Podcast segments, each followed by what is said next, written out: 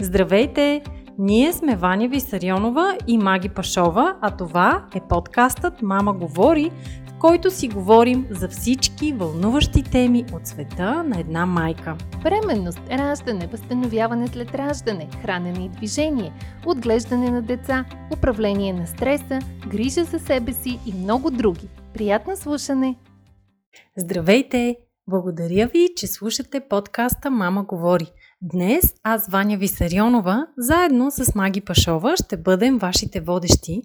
А преди да ви представя нашия гост, искам да ви попитам, знаете ли какво е логопед?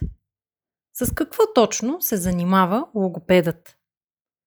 Ако имате затруднения с отговора, нашия гост Ива Александрова ще ви даде изчерпателен отговор. Тя е магистър по логопедия към Софийския университет и специализира в областта на ранно детско развитие. Има повече от 10 години стаж като терапевт, автор е на книгата Умно бебе и определено е професионалист, който обожава работата си. Здравей, Ива! Благодарим ти, че се съгласи да бъдеш наш гост и намери място в твоята наистина натварена програма а, точно преди Академия за родители, да запишем и този подкаст за слушателите на Мама Говори. Добре дошла! Здравейте, момичета! Много се радвам да ви видя. А, искаме да започнем разговора с теб а, с един въпрос, а, който мисля, че а, много от слушателите ни не знаят точният отговор или поне си мислят, че го знаят, но вярвам, че ти ще ни разобедиш. Какво точно правят логопедите? И кога да се обърнем към логопед? Логопедите са специалисти, може би най-добре подготвените в област ранно детско развитие. Занимават се не само с нарушенията на езика, говора и комуникацията, но и с нарушенията на храненето, преглъщането и гълтането като цяло. Ранно детско развитие. Какво значи ранно детско развитие? Това са дечицата на 2, 3, 5 години или по-рано? Ранното детско развитие в най-масова разпространената ситуация е от раждането до навършването на 3 години. Въпреки, че много често напоследък в световните тенденции върви да се обхваща и бременността, дори времето преди бременността. Тоест, бременни дами и м- семейства с малки бебета могат да се обърнат към логопета, не само децата, които проговарят и имат трудности с проговарянето. С логопед може да се работи веднага след раждането.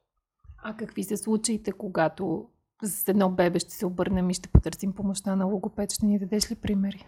Давам пример. Например, когато има генетично нарушение и вие знаете, че детето ви ще се роди с някакъв генетичен синдром.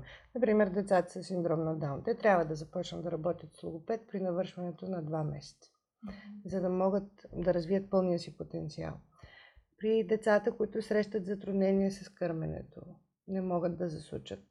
При децата, които със сигурност се знае предварително, че има някаква малформация, повреда на лицето. Това са вродените цепнатини, например.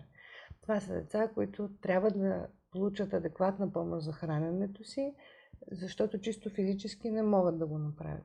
Така че с логопед може да се работи много-много рано. Добре спомена кърменето. Обикновено това, което всички сме чували, е, че ако бебето не може да засуче, е добре да потърсим помощ от консултант по кърмене. Ти казваш, че логопедите също могат да помогнат в този случай. Каква е разликата и по какъв начин логопеда помага? Това, което един логопед, специалист по хранителни нарушения, може да помогне, е да установи има ли слабост в мускулите на лицето и съответно да предложи и покаже масажни техники, които са направени специално за бебетата. Другото, с което може да помогне, това е да обучи родителя как точно а, трябва да се случва този цикъл на кърменето. Знаете, нали? притискане, поглъщане, вдишване. От помощ са логопедите. Вярно, хранителни терапевти, логопеди са много малко в България, може би 10 или 15 човека, но има. И е хубаво, са да. специализирали в тази област. специализация. А те работят ли и с по-големи деца, които проявяват злоядство, защото това е много сериозен проблем напоследък и общо взето родителите не знаят към какъв специалист да се обърнат? Има много митове за злоядите деца. Много често едно дете а, бива определено като злоядо, защото не изяжда 473 грама супа, нали, която порцион трябва да изяде. Или защото не обича някакъв вкус, който му се предлага. Това разбиране, че детето е всеядно същество, е напълно погрешно. Но наистина злоядо дете се случва много рядко. Да, но може би нали, точно тези случаи говорим, когато детето лимитира избора си на храна до 4-5 продукта да. и яде, да кажем, хляб, солети, пържени картофи, бисквити, не иска да опита нищо друго. Има такива деца и наистина много често родителите просто не знаят какъв специалист да потърсят. Та може ли в такъв случай да помогне логопед? Много ми харесва какъв масов пример даде. Хляб, пържени картофи и солети. Това е много често срещано, да. Логопедите, които специализират нарушения на хранителните механизми, могат да ви помогнат да увеличите броя на храните бавно, постепенно. Има схема, по която това се случва. Обикновено става въпрос за проблем на хранителния механизъм, на начина по който детето възприема храната. Едно чувствително дете, едно сензорно дете, което има проблем с това каква текстура влиза в устата му, може да изглежда злоядо. Mm-hmm. Така че хубаво е да се обърнете към специалист, който да прецени. Това сензорно нарушение ли е, дали е по-скоро психологичен проблем, дали е имало много натиск към начина на хранене, дали детето го използва като натиск към родителите, mm-hmm. защото храненето е най-лесният начин едно дете да манипулира майка си. Първо се случва на равни интервали от време. Второ, българските майки много държат детето да изяжда порциона, нали? Това го виждам аз всеки ден. А, много съм смела в това си изказване, но го виждам всеки ден. А, въпросът е в това дали детето е чувствително. Има ли това дете проблем или се опитва да ви манипулира, или има физически проблем. Това нещо може да се установи с няколко теста при логопед. Да, звучи много интересно. Една моя позната наскоро ми се оплака, че нейният младеж, който вече е на 4, не иска да яде нищо друго, освен пасирана храна. Ама трябва да е на вода. Една малка... Ето, това е такова, и почва вече да, да, нали, да. да се дави да. и не иска нищо друго да, да яде. Това е дете, което да. има хранително нарушение. Тоест логопед би могъл логопед, да помогне. Да. Добре, в тази връзка, преди да минем към етапите на ранно развитие, така ли е, че подхванахме темата за храненето при децата, да те питам а, дали има значение начина по който захранваме детето. Аз лично моя младеж го захраних с а, тази система захранване водене от бебето и не сме имали драми, яде всичко, яде броколи, много обича броколи. Има ли значение как захранваме детето? От най-голямо значение е отношението на майката към храната. Ако майката смята, че поднасенето на определени храни, изяждането на цялата храна означава, че детето я обича, тогава всяко, всеки един отказ, всяк, всеки един проблем, който може да се случи, детето да откаже да го еде или да го изплюе или да се задави, се превръща в проблем на майката. Но детето няма проблем дете гладно не стои. Ще намери начин за да се храни. Глада е много, много силен. Той е рефлекс. Нали? Глада е силен. Няма такъв вариант, в който детето става гладно. Въпросът е какво е отношението на майката към храненето. Дали, ще, ако детето каже, аз съм готов, нахраних се, тя ще каже, добре, въпреки че не е изядена цялата порция. А, дали майката ще предлага храна, е нейната работа. Да? Това е твой. Работата на майката е да предложи хубава, здравословна, питателна храна. Дали детето ще я яде, е негово право на избор. Как ще се захранва? И аз си захранвах детето много цивилизовано до момента, в който той докопа едно кебабче и там приключихме с схемата за захранване, която бях така надлежно написала. И усмука едно кебабче и там приключихме. Да, също в тази връзка смятам, че колкото по-спокойна е майката, толкова по-леко, плавно и добре се случват нещата. Много често ми пишат а, майки, които са изключително паникьосани и искат някакъв много точен режим, едва ли не ден по ден, какво да дават, в какви количества, а, на които аз винаги отговарям, че няма такъв режим и че трябва да оставят до голяма степен и самото бебе да ги, да ги води. Естествено, че нещата не могат да се случат по някаква предварително разработена Excel схема. А, така че колкото сме по-спокойни, толкова по-добре. А, и след това лирично така отклонение за храненето и захранването да се върнем към темата за логопедите, да завършим и нея. А, значи, разбрахме, че не само в случаите, когато детето ни не може да казва Л, Р, изобщо има трудности с проговарянето, можем да потърсим такава а, помощ, а и в много други случаи може а, човек да се консултира с логопед. А ти самата а, си един малко по-различен тип логопед, защото специализираш и допълнително а, така, неща, насоки. Ще ни разкажеш ли малко повече за твоята работа? Това, което изучавам в момента са много-много ранни маркери в много голяма дълбочина. В момента световна тенденция, особено за аутизъм, тя, знаете, много болезнена тема за повечето родители, е открив... правен създаването на кръвен тест за много ранно откриване. Де факто с тази първата кръвна проба, която се взима веднага след раждането, има биохимични маркери, които биха могли да подскажат. в изпитателен срок е, предполага се, че до 5-6 години вече ще може да се прави навсякъде такъв тест. Но това е една много голяма дълбочина, за да може биологичен маркер да стигне до това, което се случва в кабинета. Отнема много време. Логопедите наистина не са хората, които се занимават само с звуковете много често, нали? Какво работиш логопед? А, значи ръла за екване. А, така звучи много лесно. Не е лесно. Хората, които влизат в кабинета, те казват, ами та си играят там нещо. Но за да бъдеш един добър логопед, това изисква безкрайно много познание. Изисква анатомия, физиология, неврология, генетика, цялата връзка между нещата, между когницията, между разбирането, познанието, движението, изисква наистина страшно много познание. Затова ви казах още самото начало, че логопедите според мен са най-добре подготвените, защото те трябва да имат поглед върху цялото детско развитие. Но хубаво е да, си търси, да търсите логопед малко по-рано. Тези профилактични консултации, които могат да се случват на равни интервали от време, има маркери, малко по-късно ние може би ще поговорим за тях, които казват на 6 месеца детето ви трябва да може да прави това. И ако не го може, за нас това означава, че в тази област от детското развитие има забавене. Mm-hmm. Забавене в една област от детското развитие повлича след себе си всички останали.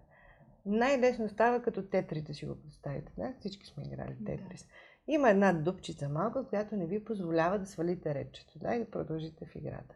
И тази една дупчица, заради нея може да изгорите един, да не може да си минете нивото. Същото нещо се случва с ранното детско развитие. Ако има една област, едно парче, което не може, не става, не е минало детето през това. Ето сега вие съвсем скоро направихте за пълзението. Пълзението е много важен маркер, mm-hmm. всъщност. А, и много често се подценява.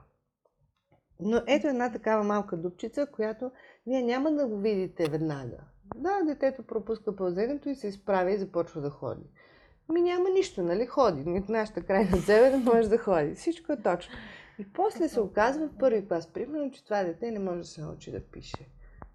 И никой няма да направи връзка да, с пропуснатото да, да, нали, да търсим, да търсим, да търсим назад във времето и се оказва, че точно това, че детето не е намерило четири опори, баланс на тялото си в тия четири опори, са довели до това, че този мозък не успява, примерно, да пресича добре вълната. Много е просто. Но връзката между пазенето и да се научиш да държиш химикалка никой не може да направи. Да. А ти каза, че когато говорим за рано детско развитие, започваме от бебешка възраст от, от раждането, а до кога продължава? Кой е етапа, който считаме, че вече детето е развито и не е нужно да го следим толкова зорко? На 40. Да, първите 40 години от майчинството били най-трудни. И е факт. Първите 40 са най-трудни. Но по принцип смята се, че основният развиващ етап, освен бременността, разбира се, следващият основен а, етап е първите 3 години, първите 1000 дни.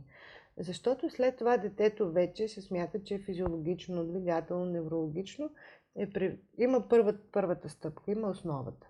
И оттам започва и въвеждането му в света, и разширяването на светогледа, включването в групи деца. Тогава става по-обществено насочено вече. Но преди третата година то си е бебе, малко дете бебе, има нужда от, от родителите си всъщност, за да израства. Да. Добре, значи ще поговорим сега за най-ранните маркери за изоставане в развитието или за тези моменти, в които родителите трябва да бъдат с завишено внимание, какви ключови етапи не трябва да пропусне бебето или ако пък пропусне да знаят, а, че трябва да се обърнат към специалист, нали така? Добре, ще кажем тези етапи, които роди... маркери, които родителите могат да видят. Да, които къщи. родителите могат да видят. Първото нещо, което трябва да видим е детето може ли да засучи. Това се случва нали, много скоро, веднага след раждането. Ако е с шише, какво правим пак? Ако има проблем с а, хранителните механизми и с шише, няма да успее. Окей, okay, добре. Uh-huh. Въобще дали го има този сукателен дали рефлекс? сукателният рефлекс да. може да се претвори в движение. Добре. Нали, рефлекс имат всички. Въпросът е дали могат да го използват. А, това са тези най-защитните рефлекси. Те се проверяват още веднага след раждането. Дали може да засуче, дали има рефлекса на моро, той е много популярен. Нали, ако рязко преместите детето в пространството, отваря ръце mm-hmm. и има такъв елемент на стряскане. Това е важно. Нещо, което може да проверите вкъщи. Нали? Просто рязко премествате да. детето на високо и го връщате обратно, трябва да разпери ръце. А, следващото важно нещо е кога започва да си задържа главата самостоятелно. Новородено бебе ние придържаме, но след това трябва да може да си държи главата само. Някъде около третия месец? Около или? третия месец, да. да. Това са и маркери, които педиатрите също следят. Но това, което педиатрите не следят, и не е за мен важно да го кажа, това е средната линия. Прословутите средни линии са, които само логопедите а, се оказа в един момент, че знаете. Средната линия е една въображаема линия, която разделя тялото. Няма я нарисувана. Трябва да си го представите. Едната е вертикална, другата е хоризонтална. Достигането до средната линия изглежда много просто. Детето от позиция по-гръб, както си лежи в легалцето, трябва да може да си събере ръцете по средата на тялото и примерно да ги сложи в уста. Или държи дрънкалка, стига до средата на тялото и я слага в уста. Това е горната част на тази средна линия. Това е важно да се случва. Другото е с краката. Знаете, децата безкрайно много обичат да си ближат, дъвчат краката, да си ги слагат в устата. Събирането на, на краката също. Крайниците се събират отвън навътре, т.е. дете е легнало по гръб, с отворени ръце и крачета трябва да може да ги докосне. Това към кой месец? Приблизително около десетия като маркер, да кажем, че mm-hmm. трябва да го има. Другата хоризонталната линия е след като детето проходи. Тя пресича визуално през кръста. Трябва детето без да си свива коленете и да се подпира, да може да се наведе през кръста и да вземе играчка от пода. Е, те обикновено нали, клякат, за да вземат играчка. Ами, или? Повечето, не съм виждала да се навеждат. Повечето клякат, да. Това е проба. Да. Трябва да си сложите ръката по средата ага. на коремчето и да помолите детето да се наведе. Ясно. Друго? Малко те прекъснах, извинявай. А, Някакви има, а, да. други сещаш ли? Е, сещам се, да. а, другото важно нещо е кога детето може да се обърне от гръб по корем самостоятелно. Това също да. педиатъра го следи. А, дали и кога започва да сяда самостоятелно. Тук има една отвратителна практика, която е слагам детето под прямо на диван с възглавници и казвам, то може да седи. Mm-hmm. Самостоятелен седеж означава от друга позиция детето само да може да се сложи да седне. Това е самостоятелен седеж. Окей, okay, това кога? 6-7 месец? 6-7, 8, да кажем, че в този период, в този трябва, период да трябва да се, се случи. А иначе ти препоръчваш ли да поставяме детето така, да седи облегнато на нещо? Да го стимулираме да ли? Да оставим детето. Няма такова дете, което не обича да се движи. Дете, което не обича да се движи, а, със сигурност има някакъв друг тип нарушение. Те обичат, те могат, да. знаят. Не, не познавам аз лично дете, което да обича да стои седнало на едно място, независимо от своята възраст. Нито бебе, нито на две, нито на три, нито на пет. Да. Може ли просто да ги оставим, ако детето иска да пълзи, да пълзи, ако иска да слага неща в устата, да ги слага? Ето това е един много важен момент. Няма нищо лошо в това детето да вземе играчка, купче, нещо и да си го сложи в устата. Така се появяват звуковете В, К, Ф. И всъщност, ако има нещо в устата, това затваря Казва се вокален тракт. Затваря уста, гърло и така детето може да произнесе тези звукове. Няма никакъв вариант, без да има нещо в устата, да го направи. Mm-hmm. Така, да видим какво друго може да провери една майка. На една година детето да може да казва мама. Насочено. Mm-hmm. Къде е мама? Обръщам си главата и казвам мама. Не просто казваме мама, знаем кой е мама. Кой е мама? Да. Насочено съвсем съзнателно и трябва да е съзнателно. Те в началото започват ама мама. Нали, храненето е майката, то става едно и също. Мама, ама, ама, мама, е мама, мама е ама. Да? И така започват. После почват да ги различават. Едното е ам, ам, другото е мама. Но на година детето трябва да има две думи. Мама, може тата, рядко се случва, но може тата, обикновено с звуковете, които се случват с устата. Мама, папа за патето, баба за радост на бабите. Та се появява малко по-късно. Но и то се появява. Да кажем на година, година и два месеца трябва да има мама, ама, папа, баба. А ти в твоята книга Умно бебе казваш, че проговарянето и защо появата на речта е върха в пирамидата от умения, които трябва да придобие бебето през първата година от живота си. Тоест, първо имаме възможността да седи по гръб, да, след това да седи седнало детето, да пропълзи, може би дори да направи самостоятелни крачки преди да проговори или няма значение дали първо ще проговори и после ще проходи?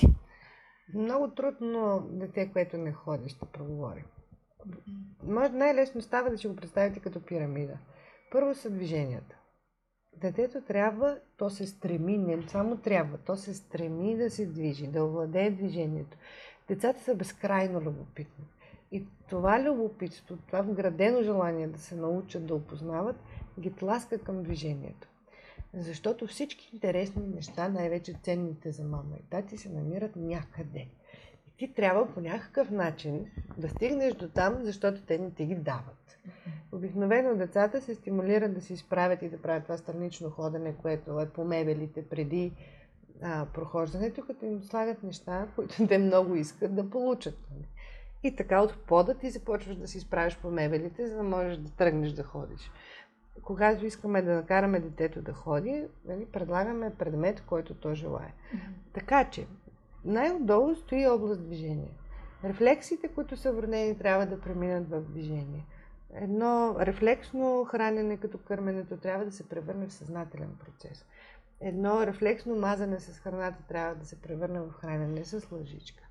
Но не знам дали можете да си представите колко сложен мозъчен път върви, за да се случи едно много просто движение. Взимам лъжичка, слагам в супата и го изяждам. Отзад вървят милиони, милиони неврологични процеси, за да се случи това просто нещо. Детето да ви погледне, да ви разпознае като мама, са също толкова много неврологични процеси. Така че първо стои движението. Отгоре стои простото разпознаване. Това е когницията, нещата, които ние разпознаваме. Това е мама, това е тати, това ми е чашата, това ми е топката, това ми е леглото. Толкова просто. Аз ги разпознавам, въпреки че не мога да ги назова.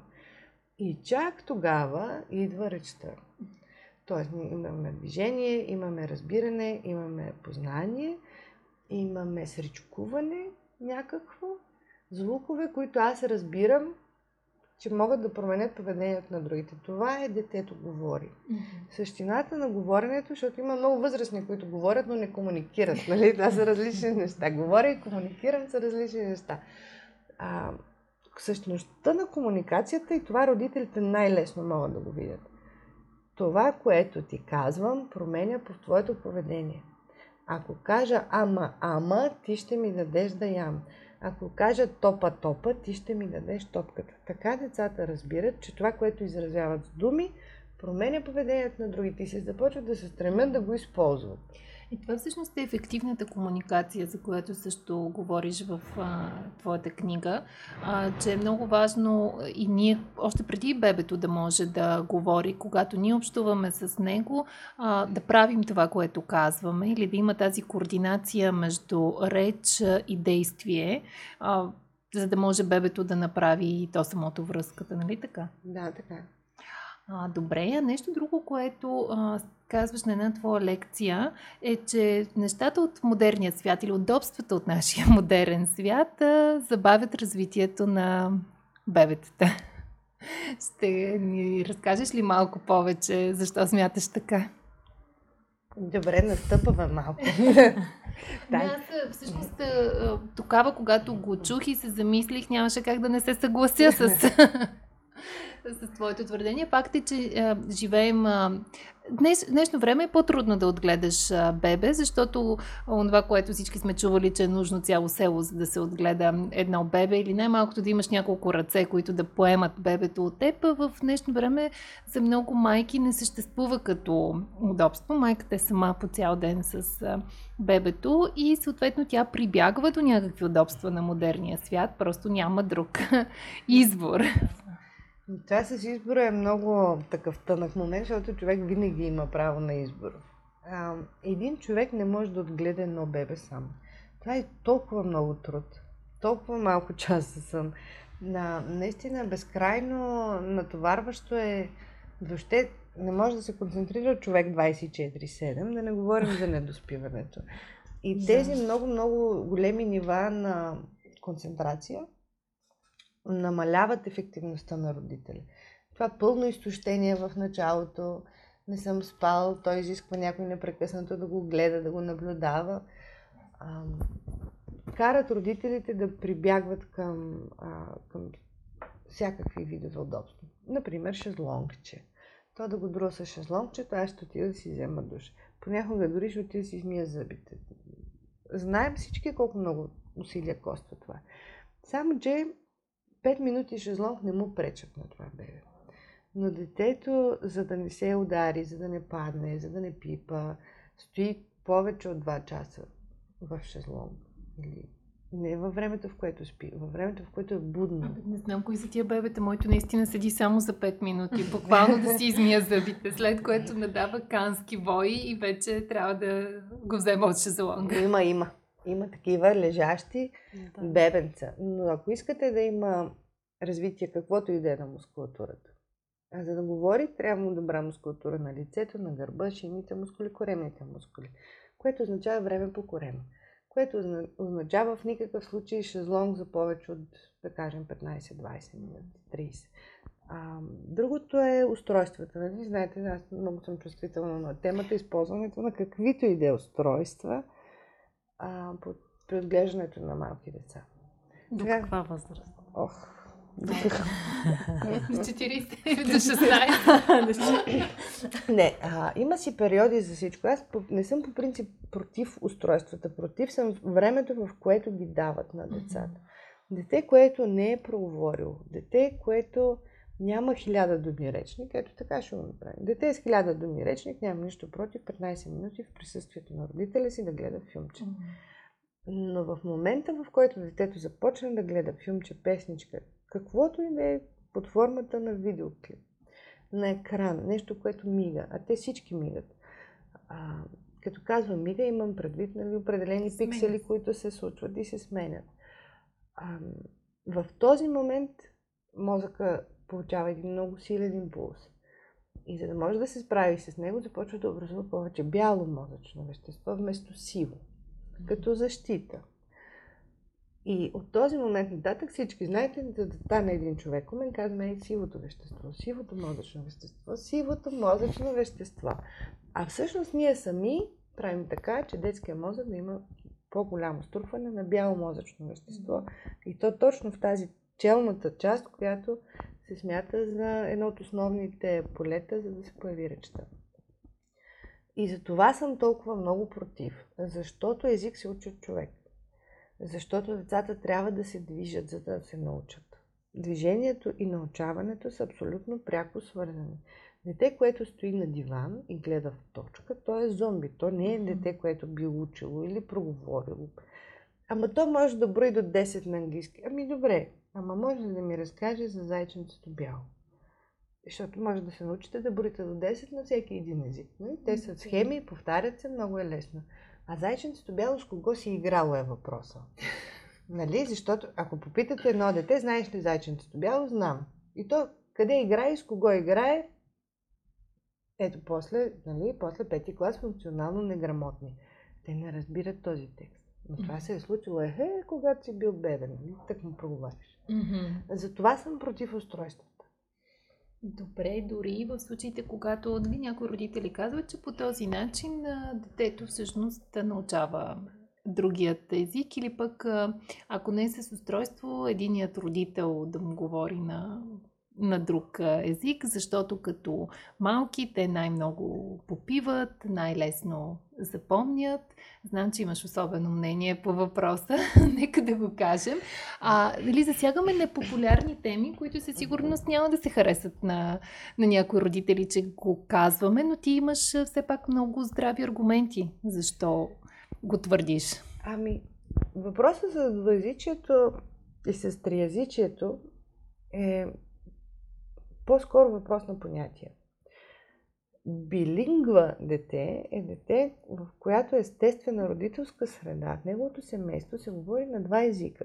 Единият родител е носител на един език, другия родител е носител на друг. Това са естествените билингви. Сега, ранно чуждо езиково обучение е нещо друго. Детският мозък е много пластичен. Детският мозък възприема страшно бързо. Има такъв сензитивен прозорец, който когато се затвори, вече е много трудно детето да стане така наречените native speaker. Винаги има акцент, винаги има диалект. Не звучи като роден език. Това е така. Само, че този прозорец се затваря на 12 годишна възраст. Не на 2. За мен е много важно да решите кое ще бъде майчин език на вашето дете. Ако това е български език, има основни правила. Ако детето учи езика стъпка по стъпка, то вече има в главата си изграден механизъм. Как се учи език? Кое след кое идва? Вие знаете, че примерно за едно дете на 4 години е нормално да казва а, грешно род и число. Нали? Аз ходил при баба ти. Това е нормално. Вчера съм била при татко ти. Нали? Като когато има предвид някой друг човек. Това е нормално. Това е естественото движение на езика. На другия език, особено английски, той е много популярен, той е много лесен. Да, защото... Изключително лесен. И другото, което искам да имате предвид е ранното чуждо езиково обучение как изглежда. Заниманията за ранно обучение на деца върху, по чужд език са много добре формулирани. Така, както не са направени в нито едно място за обучение на български язик. Има кукли, има песни, има танци а, хората, които го преподават, са усмихнати, ентусиазирани, нали? Вие виждали ли сте някъде такава програма за изучаване на български язик с ентусиазирани преподаватели, които пеят песнички, имат куклички? Ами, децата харесват това. Ама на него много му харесва да учи английски. Ми на мен ми харесва. Песни, танци, кукли, мърдам, движа се, рисувам. Да, и те учат неусетно езика. Ами да, сега въпросът е, вие същото това нещо кукли, танци, песни, движения, нали, да го направите за български язик. Така могат да върват паралелно. Иначе, по-интересното остава и се запазва. Това, което се практикува, остава и се запазва. Това, което не се практикува и използва, мозъка го смята за нещо напълно излишно и то просто бива изхвърлено. То аргумент обикновено е, ама то няма как да не научи български, нали? Насякъде го чува на улицата, в магазина, в детската градина, така че сега, нали, това, че мама ще му говори на английски вкъщи. Има как да не проговори. Уверявам ви, че има как да не проговори и това се случва безкрайно често. 3-4 годишни деца, които добре се справят с английския или с английски и още един език, дори чужд, но не могат да говорят добре български. Да, в тази връзка се сещам сега за наша обща позната, която точно това ни сподели, че детето много добре владее английски, но има проблеми с българския. Тоест, какъв съвет би дала на нея? Какво да направи? Тя е вече на дъщеря и на 7-8, мисля, че втори клас. Много е късно да връщаме времето назад, така че това, което можем да направим е една активна работа с логопед. Mm-hmm. За да може да прецени докъде нивото на български язик е налично и да започнем да изграждат езика постепенно там, откъдето детето е спряло да развива езика. Често се вижда това, примерно, деца първи, втори клас, които звучат като деца на 4,5-5 за това може да има милион причини. Може да се устройство, може да се чуждо езиково обучение, може да е стрес, може да е травма, може да е падало. Има милион причини. Не можем нали, да посочим с пръст едно и да кажем това е. Обикновено е комбинация от фактори, за да се забави. Но това, което се прави е при скрининг тестовете, те не са диагностични тестове, те само проверяват нивото. Къде е нивото? И като Календарната възраст няма значение. Проверява се нивото на владение на езика. И оттам нататък се започва с специализирани упражнения, за да може детето да навакса. Общо взето, колкото години се изоставането, толкова години е терапията, ако започне след петата година. Ясно. Сериозна работа. А стана ми интересно, как би могло да се отрази едно падане върху развитието на ръчета на детето? Ако падне и си удари главата, примерно. Mm-hmm. Това е травма. Травма зависи кога ще се получи. Но може дете, което пада от висока катерушка, примерно, има изпаднало е без съзнание. Особено когато има безсъзнание. Не просто удар. Ударило се и плаче, много рядко дава такъв а, сериозен отпечатък, но ударило се и било в безсъзнание. Или направило гърч, епилептичен, фибрилен гърч, какъвто искате. Mm-hmm обикновено се отразява, защото речта, тя нали, в пирамидката казахме, стои най-отгоре. За да се защити мозъка, той, ако има нужда, а, маха първо най- най-горното ниво. Както примерно при възрастните хора, знаете, при инсулт, първо пада речта, за да запази мозъка, да. другите функции. Е, затова едно падане и без съзнание или гърч могат да доведат до такива нарушения. Ясно. Да, звучи страшно. Да, добре. А, аз предлагам да ни разкажеш сега малко повече и за това какво трябва да имат предвид жените, които планират да забременеят или които вече са бременни, тъй като а, ти ни сподели в предварителния разговор, че от изключително важно значение и в твоята книга също го пише, Умно бебе, че развитието на детето започва още в отробата, а може би и преди това, ти ще ни кажеш.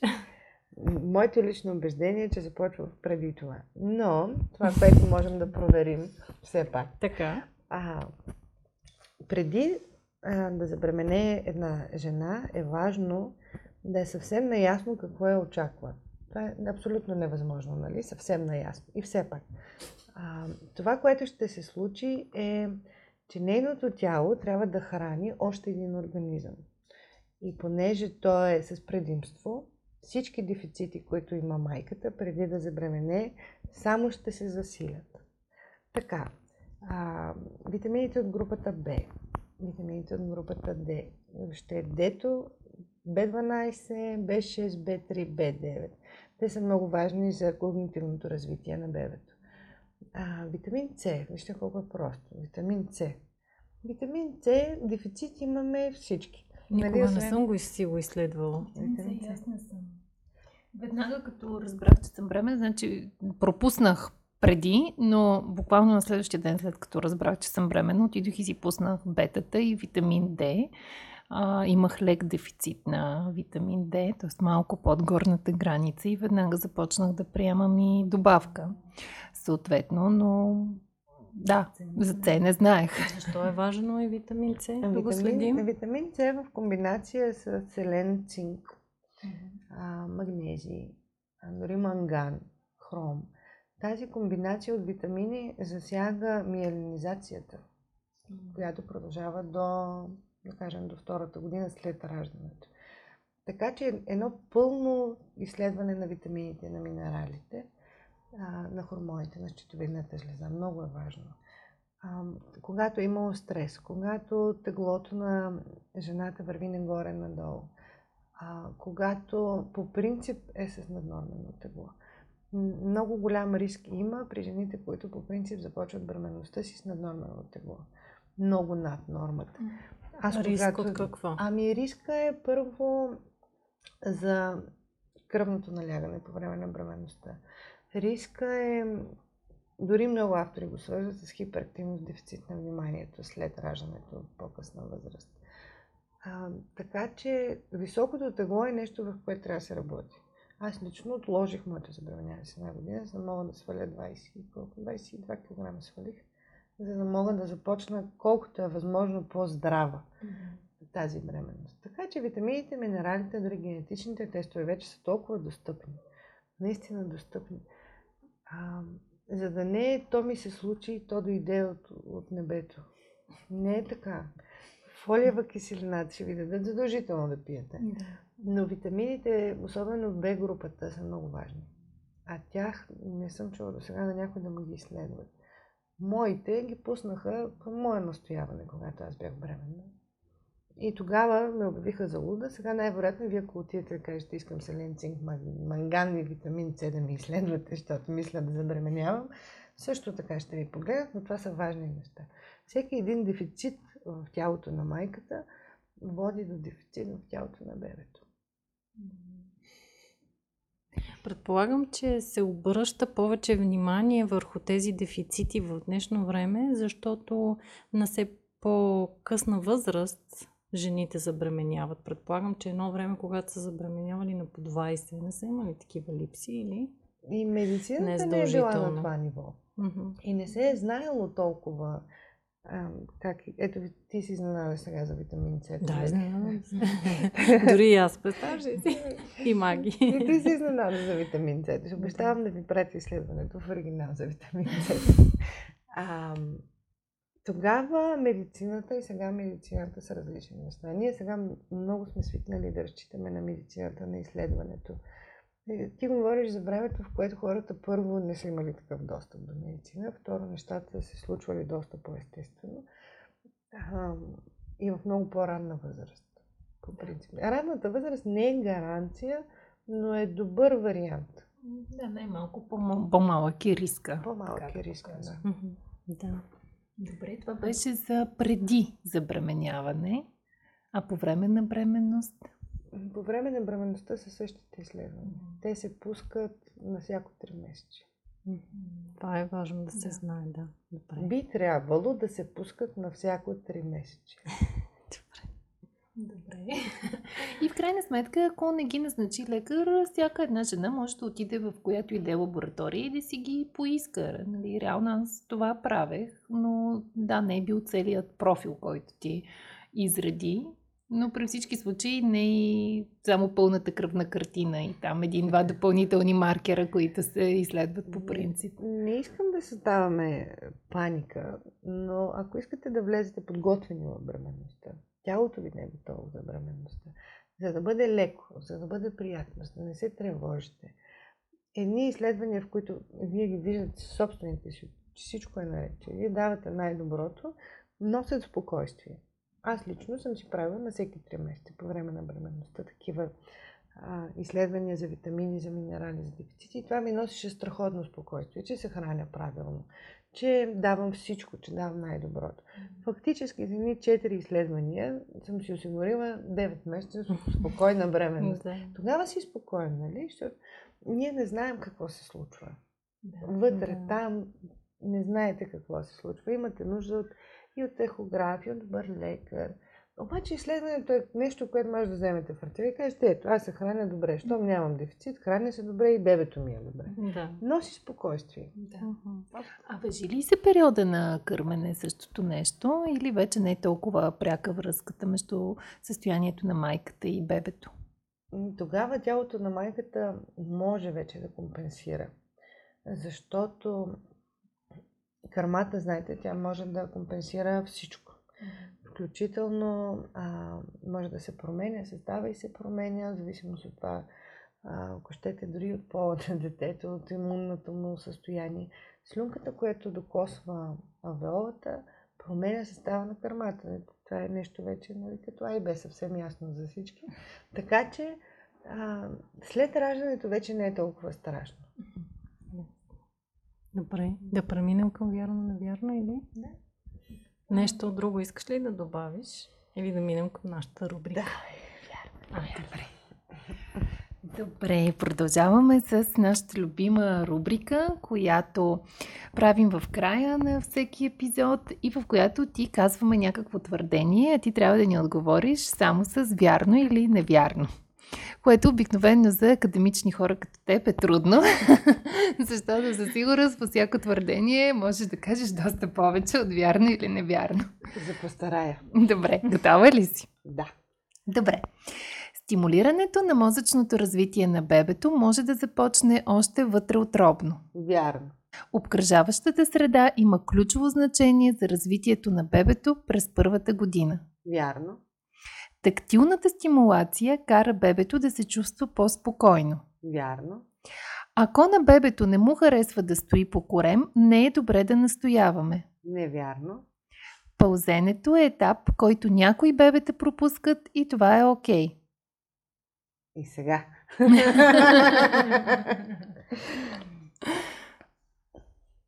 Измъчваш ме сега. това прави рубриката интересна. 50 на 50. Може би. Може би. Добре, това е интересен начин да отговориш. После може да ни кажеш малко повече. А, дори половин час на ден, прекаран пред екран, забавя развитието на бебето. Да. Вярно. Появата на речта стои на върха на пирамидата от умения, освоени през първата година. Вярно. Всяко дете може да проговори по два езика, ако ги чува от бебе. Вярно. Вярно, може. Вярно. Може. Добре, Може. да. Добре. Е, мисля, че се справи чудесно с нашата рубрика. Отговор с една дума е нещо, което е изключително предизвикателство. точно за това, точно за това я правим. А, и да, мисля, че ние засегнахме повечето от а, тези въпроси, като може би не, не, не говорихме за тактилната стимулация.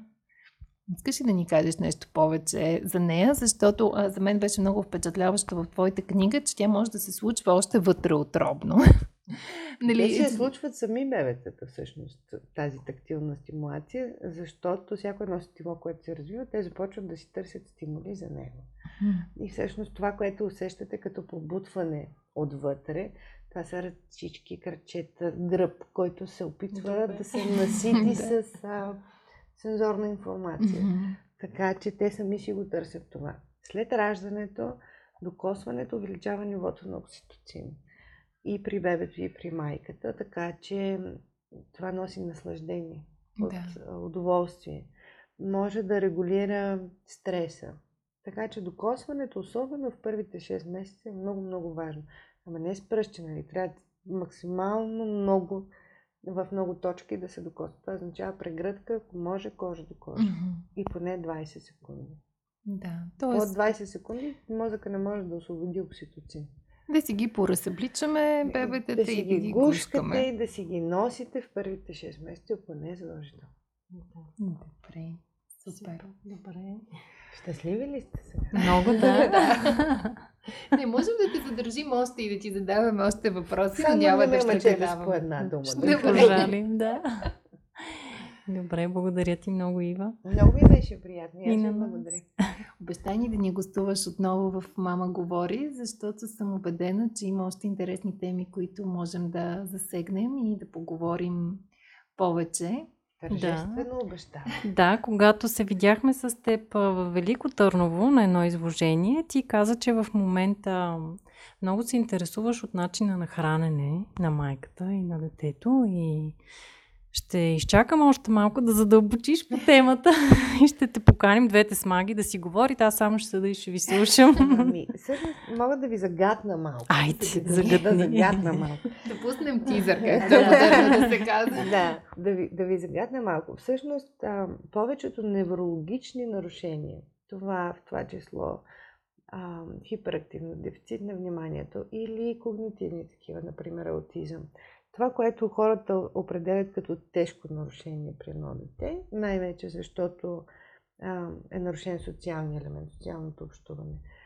Масово в изследванията в последните 5 години, аз просто изчаквам да стигна до хора. Знаете, първо се тества да. в модели. А, се смята, че състоянието на микробиома пряко повлиява на поведението на начина по който учи детето и на начина по който се изразява в по-късна възраст след раждането. На начина по който се храни майката засяга микробиома, който се случва в червата на бебето преди да се роди. Те не са стерилни. Не са, да. Това вече се доказва. Да, червата на бебето не са стерилни. Този микробиом, той идва като част от микробиома на майката. Микробиома на майката се влияе от това, което яде майката. Така че би могло така предполагаме, че би могло диетата на майката по време на бременността не само да задоволява физиологичния растеж на детето, а да заложи а, едно добро развитие на ниво поведение, общуване. Така. Да. Чудесен да. завършик. Звучи Ще те чакаме с нетърпение да дойдеш в София. А пак. преди това, може ли да кажеш на нашите слушатели, които искат да те намерят, евентуално биха се консултирали а, с теб за техните деца, къде могат да те намерят?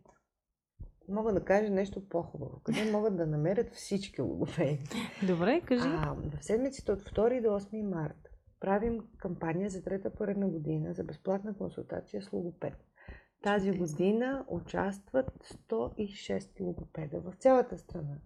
Можете да ги намерите на causa.logopedia.bg causa.logopedia.bg Отваряте, има търсачка, най-отгоре пише град. Избирате си град и се отварят всички логопеди по степен на образование и вътре пише какво съм учил, колко години стаж имам, къде работя, какво специализирам. Да си изберете логопед, който а, да отговаря на вашите тревоги или просто да направите адекватна консултация. Цялата седмица логопедите ще консултират безплатно. Супер. Супер. Да. Ще се възползваме. Ива, много ти благодарим. Наистина за нас беше изключително интересно. Всеки път аз поне надграждам и научавам нещо ново от теб, така че ще очаквам и следващата ни среща. С удоволствие, ама няма да ме подлагате на тази мъка. Вярно. Не обещаваме. Благодаря ви и на вас много, че ни слушахте. Не забравяйте да коментирате този подкаст, да го харесате, да се абонирате за канала ни, за да получите известие, когато отново качим подкаст, а той ще бъде следващата сряда. И защо за месец март сме приготвили една серия от интересни теми и много интересни гости, така че бъдете с нас и следващата седмица. Информацията, която предоставяме в подкаста Мама говори, е с информационен характер и не бива да служи и да се приема като медицинска диагноза, нито да заменя индивидуалната медицинска оценка и наблюдение – преди да решите да се доверите на нас или други източници, свързани с диастазата, моля, консултирайте се с вашия лекар и или хирург. За повече информация посетете нашата веб страница nenadiastazata.com.